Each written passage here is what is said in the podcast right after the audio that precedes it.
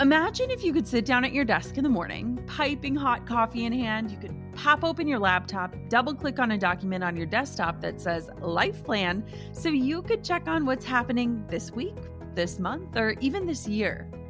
Well, I want to help you create that plan. Let's spend five days together making a roadmap for your future so that you can live all the rest of your days on purpose. Yes, you can own the future that's coming your way. The five day Own Your Future Challenge is absolutely free to join, and I've got a spot with your name on it. Don't let another week, month, year, or even decade pass you by without owning the vision for who you want to become and the impact you want to make while you're alive. This is five free days of learning from incredible world leaders, helping you to uncover who you truly are and leading you to craft a roadmap and set goals aligned with the future meant for you. This is important. Join me and other amazing global leaders and experts to help you own your future starting May 11th. You can join right now for free at jennaschallenge.com. That's jennaschallenge.com for the five day Own Your Future Challenge. I can't wait to see you there. You're listening to the Goal Digger Podcast, episode number 15. Today I'm doing something I've never done before, and what better way to do that than to share it with you? Today I'm sharing 10 things I am afraid, absolutely terrified to tell you. These aren't just trivial things like I suck at showering or I haven't shaved my legs in months. These are real things that I have never put out there online.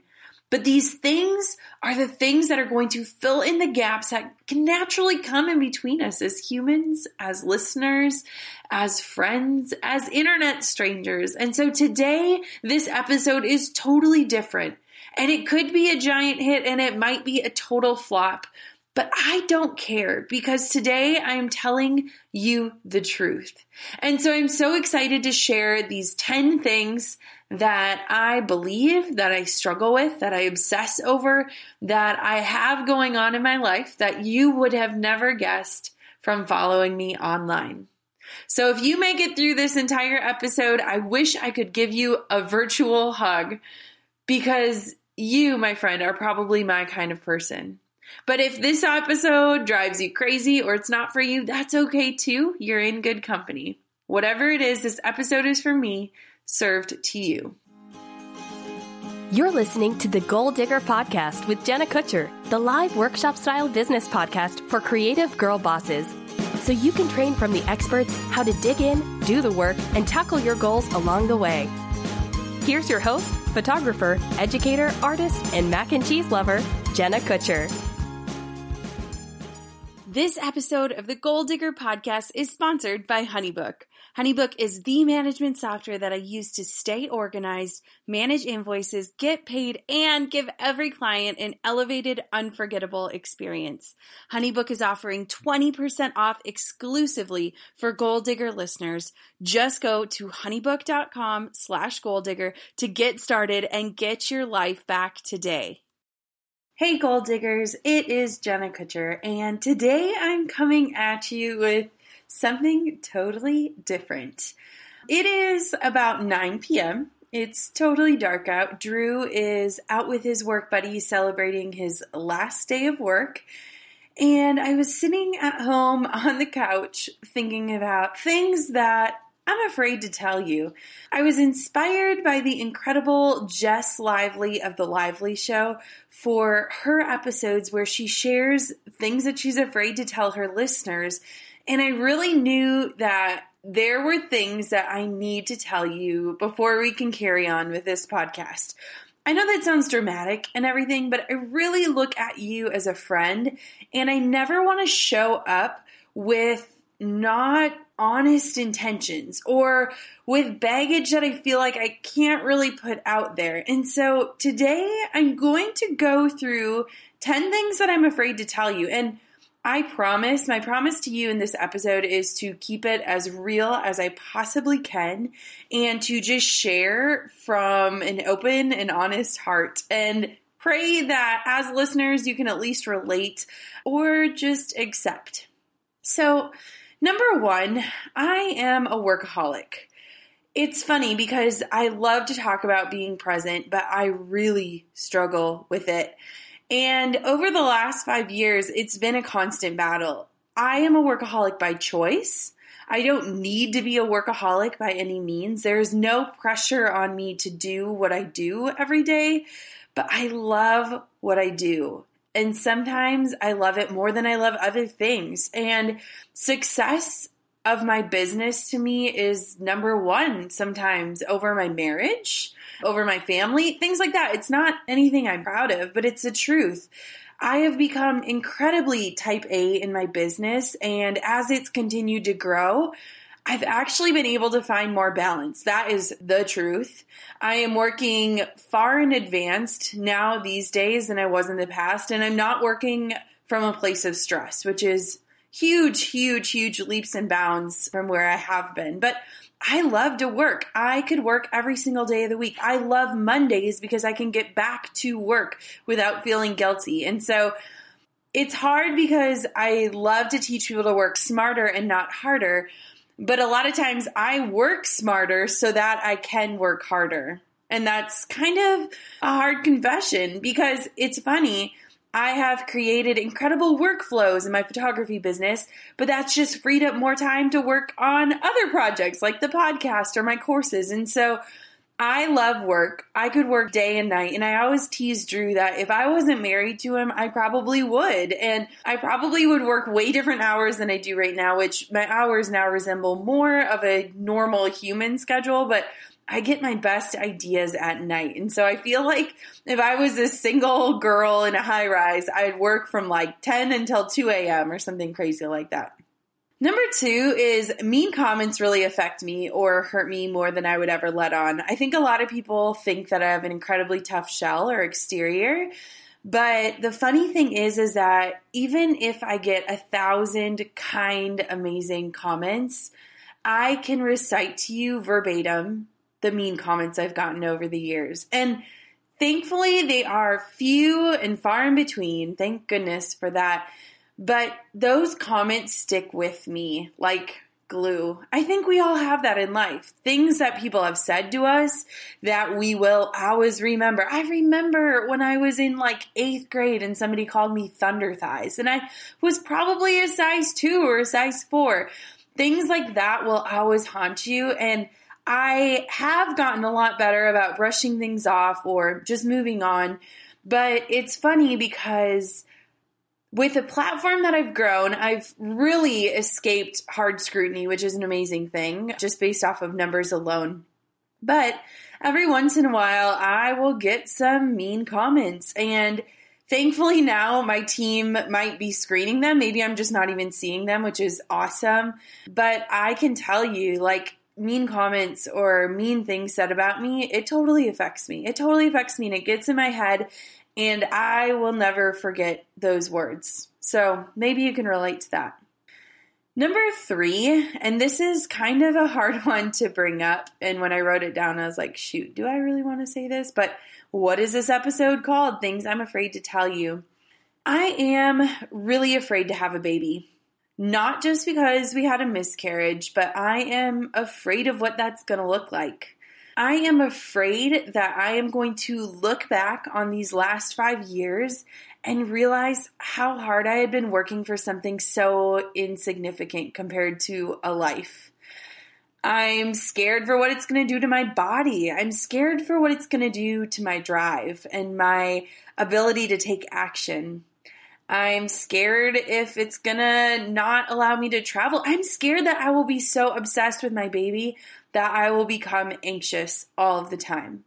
There's so many things that go through my head and it's funny because people love to tell me like you'll know when you're ready and all these things and there are days where I feel ready and there are days where I am terrified at the thought of it. And it's hard because Drew, I think, is ready. I think he is. And I think that when we were pregnant, I think he was so excited. I mean, the guy read an entire dad book on the way home from Hawaii. Like, he was so ready. And I was scared. The night that we found out I was pregnant, I couldn't sleep.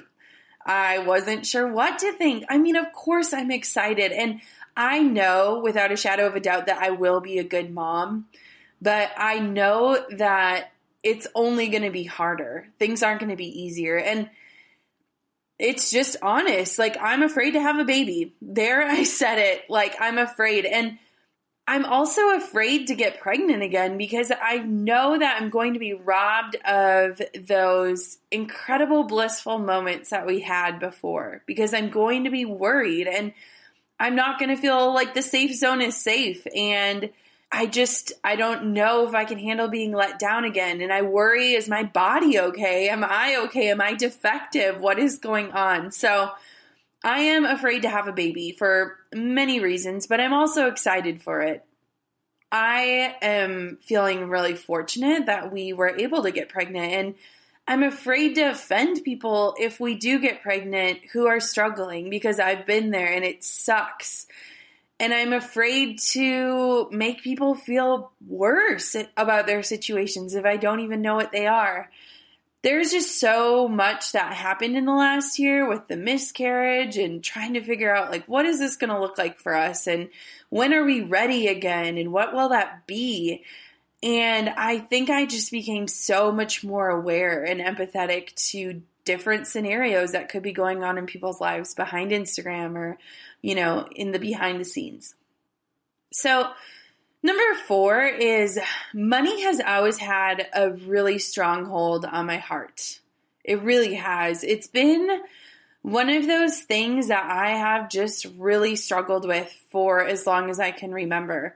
I remember when we were little, my mom would give us allowance, and we had three little mason jars in our room, and one was for savings, and one was for church tithing, and one was for spending. And I coveted that money, and I worked hard for that money, and ever since I was like 13, I babysat and nannied and had multiple jobs and I paid my way through college. And money has just always been something that I've struggled with. And especially as a business owner, it's always been something that I've been striving towards. And I think a lot of that has to do with how we were raised. You know, my parents are incredible people and they always just did the best they could. And I'll never forget one of the most pivotal times in my life. I think I was probably nine or so. Gosh, I don't remember. My dad worked for a steel foundry and they went on strike for an entire year for unfair labor practices, one whole year. And my parents had never really had a savings, and I was always very aware of where we financially stood. And going into that year of him being on strike, I remember just always being worried about money. Like, how can we afford this? And what are we going to do? And I was a gymnast growing up, and gymnastics is not a cheap sport to be in. Not at all. It's so expensive. And I didn't realize it at the time, but my parents had the most giving hearts to be able to give me the ability to chase my dreams. And so they negotiated with the owner of the gym that they would work at the gym so that I could go there tuition free. And it was a club gym, so it was obviously pretty spendy. And thank God for my coach, Mark, who allowed them to do that. My parents remodeled the locker room, the kitchen, they painted things. My dad is so handy. My grandparents would come work at the gym. And I didn't understand that sacrifice at the time or why it was the way it was. I remember I was being mad that we couldn't afford new leotards or new grips or whatever that was. But now I look at that and I'm like, what a gift that my parents like sacrificed to make that happen.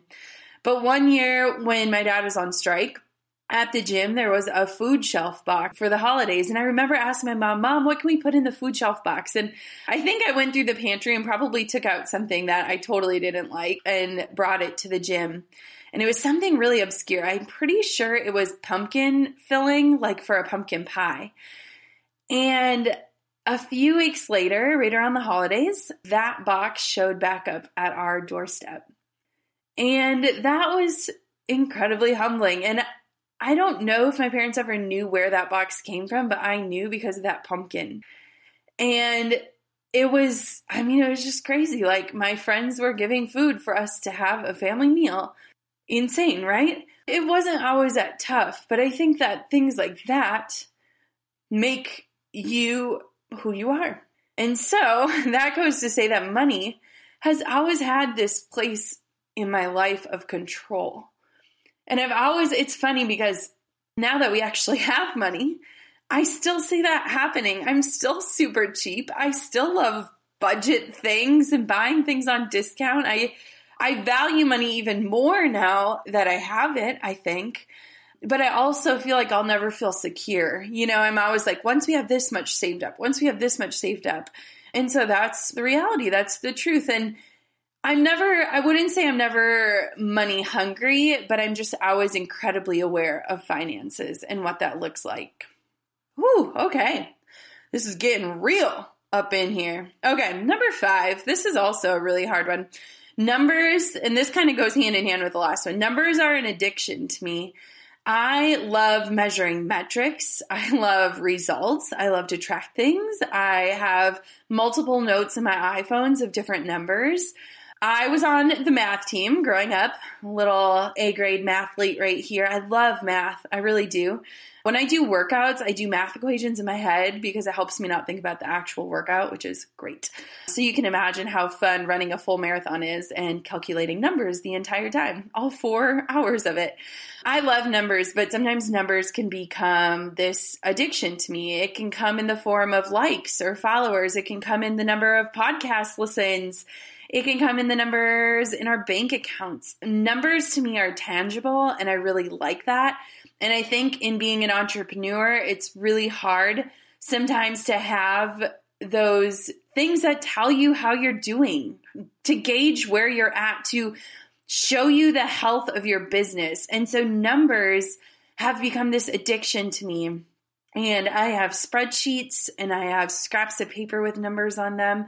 And again, it's just, it's something that people might not know about me. Like, I will refresh browsers to update numbers and to see where things are at. And numbers to me bring comfort because I feel educated on what I'm looking at, but it can also become a huge problem if it's something where I'm refreshing things to see if people are liking something or to see if people are commenting on something. And I think for a lot of us, that's true, maybe not to the degree that I am at, but I am really trying to learn how to let go of that addiction because it is an addiction. It's feeling that, you know, right away, feeling that affirmation or using that to measure your worth or your skill or your ability. And so, numbers to me, while I love them and I love math and all of that, they can also be a way that I gauge things that just aren't accurate.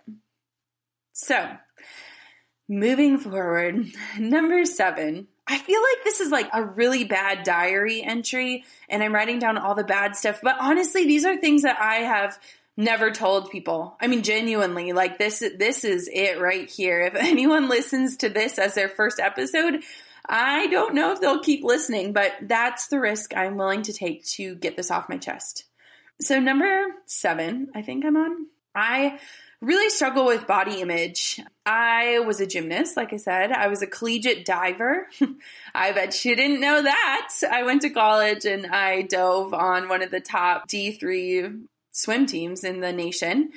And I was always having to be in a swimsuit and a leotard. And I have never been that tiny of a girl. I mean, I guess when I was little, I was really small, but I have just always really struggled with body image, and I am a huge believer in real, not retouched, and in celebrating our real beauty. But I have to be honest, I have photoshopped photos of myself. I have made myself look thinner. I've chosen photos intentionally that make me look better than I feel or look in real life. And I love to see the imperfections in other people as beauty, but I struggle to do that with myself.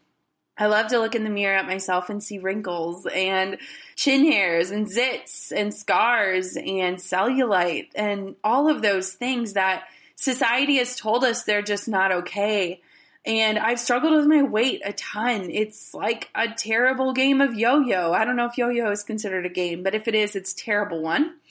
It's hard because Drew is one of the healthiest people I've ever met, and he has the self control of a god but I I suck at it. I lack at it. I look to food for comfort.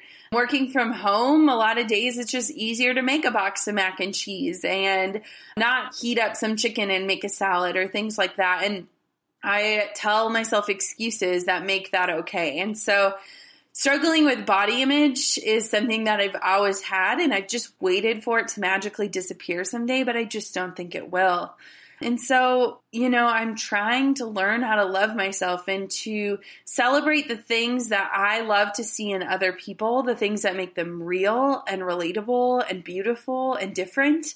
But yeah, I mean, it's a struggle. And I think you know, even shopping online is just really hard for me because I'll see these clothes and the way they look on these models, and then I'll order them and they'll come, and I'm like, oh gosh, that doesn't look like anything I thought it was. Send it back. And, you know, it can just spiral you into this giant place of self doubt and self worth, loathing. And so that's why I love companies like Aerie and Darling Magazine and places that are really promoting that they're not retouching. Because when I see a girl online that looks like me, or I see somebody of my size rocking a bikini, and I see that their body isn't that far from mine, and I think that they're beautiful, I really start to see myself in them. And so that's why I love to get behind campaigns like that because I've really struggled with it. It's been something that has been a huge struggle in my life and continues to be so. And this year, I'm just really praying to just be healthier and stronger. And those are two things that I can get behind. I don't need to be skinnier. I don't need to be thinner or, you know, more perfect. I just want to feel healthy and strong. And so that's where I'm at with that walk. Number eight is I I think I got way off on the number. I don't think that's number eight. I don't know. Let's ditch the numbers. It's not working. Okay, so here's a fun fact. I don't like social events.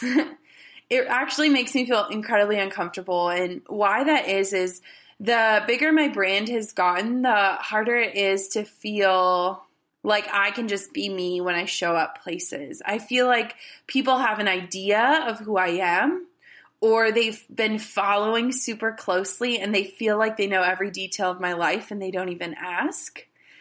Or they I worry that I'm showing up and I'm different than what they thought I was going to be.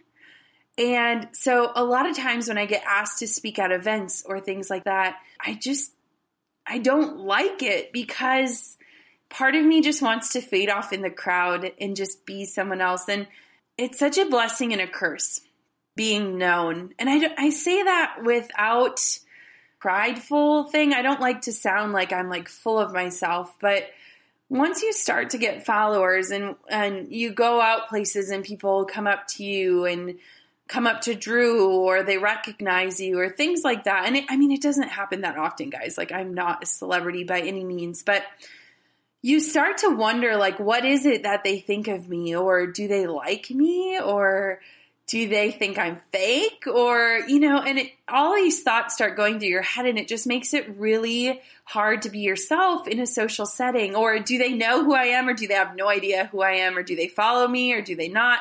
Yeah, it's just, it's incredibly uncomfortable for me and I love I love being on a stage and talking to a crowd. That is more comfortable to me than one-on-one interactions where people know who I am but I don't know who they are.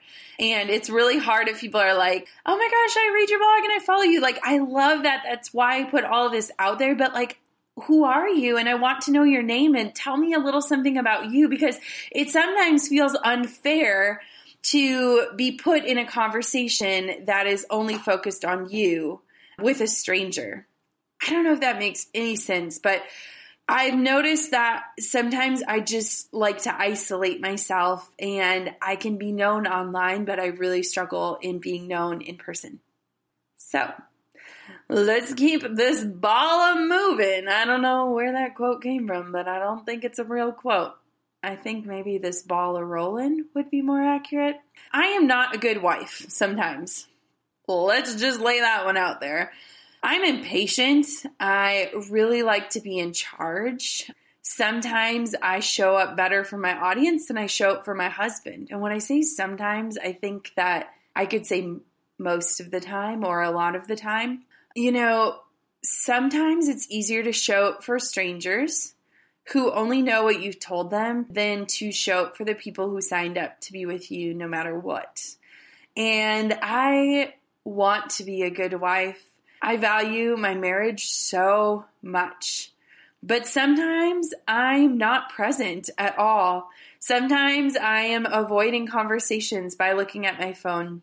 Sometimes I am going up to bed a little bit later because I had to check some numbers or quick send out an email before we went to bed. Sometimes I'm domineering. I acknowledge that. Like, I have a really hard time. The feminist in me just wants to like steamroll men sometimes. And I think that Drew sometimes can get the brunt of it.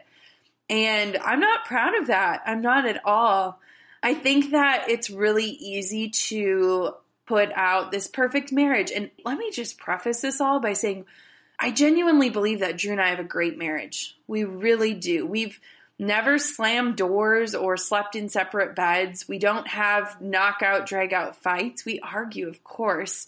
But, you know, sometimes our roles are just hard. And especially being the breadwinner and being the person that handles finances. And then after admitting I have a really hard time with numbers and money, as obsessions, you know, it's just sometimes makes me not a great wife. And it's something I'm working on and and in really just being present for Drew and asking him questions and not just saying like did you pick up the coffee at the grocery store today? but like how are you feeling about things? or what are you dreaming about? or what is one thing you wish you could do? and really having those conversations the ones that we had you know when you were dating and imagining what life could look like. And so, you know, I'm sure this is no surprise, but I'm just I'm just not a good wife sometimes and I am working on it.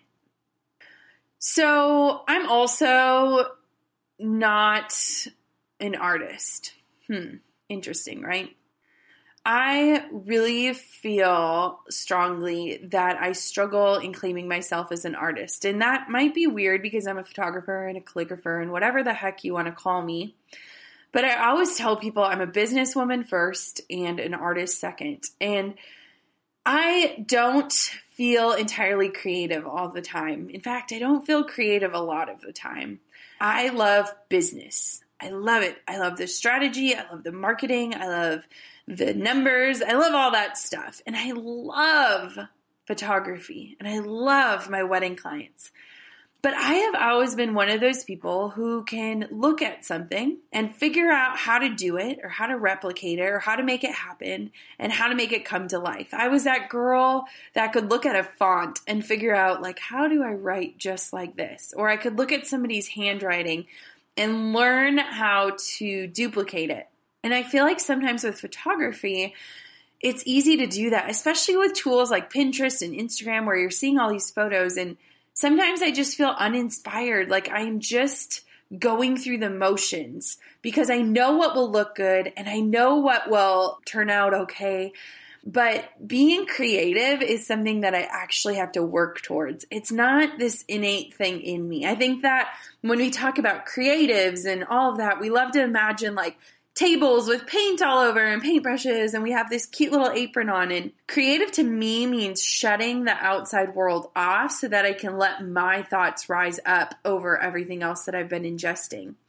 And so I sometimes I just don't resonate in feeling like an artist. I went to a photo convention and spoke at it and I didn't know I was the first speaker. I didn't know that it was a thing that everybody who spoke did this like slideshow of all their images. Nobody told me that was a thing.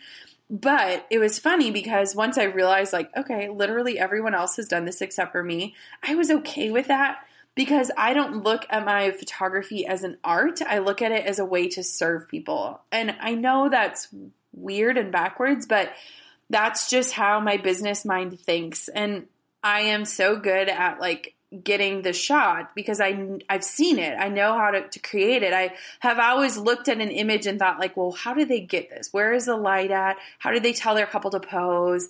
What is her hand doing? I mean, like things like that. It's kind of weird, but there it is. I'm kind of weird, I guess.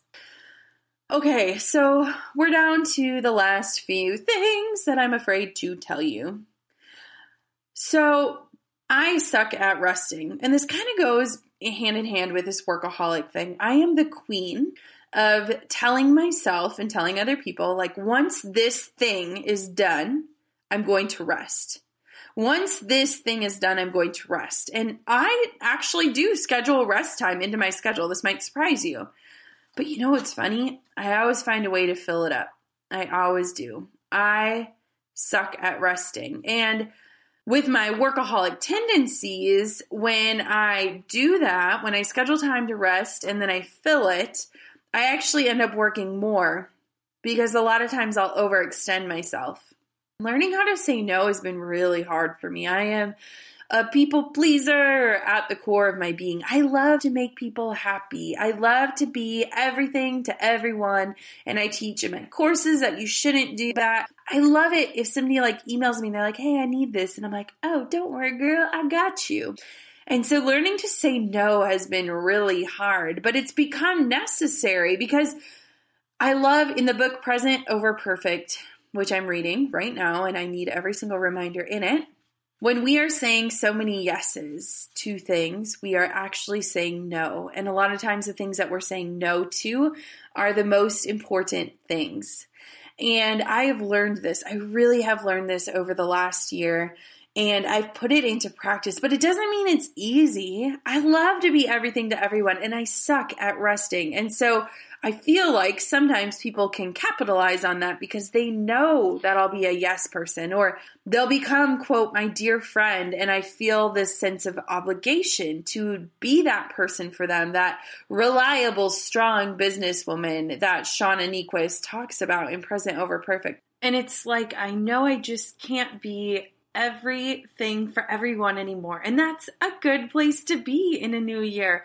Just understanding that saying no doesn't have to be a negative thing and really looking at what are my best yeses that I can make and how can I bless other people while still not depleting myself entirely. So, this last one, if you are still here, God bless you, is my faith. You know, a lot of people know I'm a Christian. I don't hide that in any way, shape, or form. But a lot of times, as an entrepreneur who speaks to a very broad audience, it can be really freaking challenging to know how to share my faith, how to glorify God in my work without making people turn away. Because the last thing that I want to do is make people feel uncomfortable or unwelcome but I also want to live boldly in Christ. And so if you're listening to this and you are not a Christian, please do not feel any different around me. My goal as a business owner, as a human in pursuit of having a full life is to just point you to the God that I follow. I mean, that's the best thing that I can do. And to be entirely candid, as I have been over the last 30 some minutes, having a faith has been this very windy road for me. There have been some incredibly high highs and some really low lows. And to be honest, the last few years I've just felt super distant from God. I have, you know, gone to church religiously and joined a small group, and we do devotionals before bed every night. We pray. And I think that part of that comes from being afraid to be silent. Because I know that when I'm silent with God, I am going to be revealed in my true being. So I have a tendency to turn the music up or turn the TV on or put on a podcast instead of just sitting in silence. It's like I'm running from it with noise. And the other day we were in church together. We were singing a worship song and I looked around at these people with their hands held high and I just said, I want to feel that. I want to. But I know that I am the only one holding me back from that. And it's funny because in college, I went through this phase where I just felt so close to God. I would go sit at Starbucks and journal and read my Bible and really dive in and pray. And I read those journal entries and I wonder, was that really what I was feeling? Was that real? How come I can't feel that anymore? Why is that not how my faith looks these days? And I know that it all comes back to me and my choices and how I am pushing God out. And one of the things that really stood out to me in the last year was I got told about the word ego. And the way that ego was described was not in the way Beyonce sings about it, but ego as in edging God out, in holding our grip really tight on our life, on our business, on our marriage, on our dreams. and not opening our hands to what God has in store for us. And while I'm not going to take you to church right now, but I pray you might be saying amen. I think that it's really hard to be honest about that distance sometimes because we know that we're the ones at fault for it. We're not the ones that are seeking. We're not the ones that are reaching out to God. We're praising Him in the good times and praying for Him in the bad times. But what about all those times in between? And so my faith has been something that has been somewhat of a struggle as an entrepreneur and a really smart marketer because I don't ever want to use it to gain favor and I don't ever want to use it to lose people either. And so it's this constant conviction of how do I share this with the world in a way that will connect? How do I do it in a way that will make them see the God that I follow? Because I'm not perfect and I make mistakes. And sometimes the things that come out of my mouth or the actions I take or the things I do behind closed doors do not exemplify the God that I follow. And it's just one of those balancing acts that I don't think we'll ever master. I think balance is a unicorn. I really do. So, in closing, with this crazy episode where I feel like it just dropped bombs on you, I want you to take a look into your life. What are those things that are edging God out or edging people out or putting gaps in between relationships that should be filled a little bit more full? What are the things that you feel guilt over, that you stress over, that you worry about, that you fixate on, that are controlling a piece of your life that could instead be spent serving other people? What are those things that you pray that nobody finds out about you because you'd feel unworthy or not enough or guilty? There are so many things that happen to us in our lives, and there are so many different ways that we could look at them. We could look at them as fate destiny, the path that was carved for us. We could look at them as bad decisions or wrong turns. Or we could just look at them and say, This is a part of who I am. This is me. And this is why I am the way I am. And this is how you can accept me. When I started this podcast, I never dreamt it would be something that would allow me to do what I'm doing today. But the truth is, what an incredible freeing exercise this has been to just lay it all out there, to actually put words behind the thoughts that I think day in and day out. To feel vulnerable and not like I'm hiding things from anyone. There are so many things in our lives that we are afraid to share, right? You know what yours are. And I pray that this could just be something that inspires you you don't have to go onto Instagram or do a blog post. I would love for you to just take somebody in your life that you feel like there's a gap that's pushing you two apart and just bear those things that are doing that to you. Because the funny thing is is that when we start to share things like this, we start to realize that we're not all that different. That there's pieces of us that are connected so deeply within ourselves that if we don't bring them to the surface, we'll never know that. And I would far rather have you follow me and like me and trust me and think about me as a friend knowing these things than to continue on with these internet facades and the veils that we use to cover up our insecurities and the things that are wrong with us. Because here's the thing they're not actually wrong. They're part of being human. They're part of the experience called life. And once we start to understand that and acknowledge it, that is when some really cool things are going to happen. And so I'm not going to promise that I'll never do an episode like this again because I actually think I might do many more like this. For me, it was like therapy to just put it out there once and for all. I know that I probably just lost followers or fans. And to be honest, it's okay. Like it really is okay because those aren't my people. The people that are still listening, you, my dear friend, that is still listening after all of what I just said, you are one of my people. And so, my goal of this year is to find my tribe and serve them well, day in and day out, but also to serve myself well and to celebrate the things that might just make me a little bit different. Because isn't that what it's all about? So, today, in closing, I just want to thank you. Thank you for giving me the space and the capacity to serve you in this weird way. Thank you for allowing me to open up and share those 10 things that I have literally never said online and even to people that I love dearly. And thank you for understanding that life isn't always Instagram worthy or perfect and that that's okay. It really is okay. Because maybe, just maybe, we will connect a little deeper, that gap will be bridged, and the next time you hear my voice, you'll feel a little more connected to who I actually am. So until next time, my friends, I pray that you keep on digging your biggest goals and you stop shying away from those things that make you you. Because you are enough and you aren't alone. Thank you so much for hanging out with me today. Thanks for listening to Goal Digger. Dive into show notes for this episode and all past episodes at www.goaldiggerpodcast.com. Thanks for listening, and we'll see you next time. You goal digging dream chaser, you.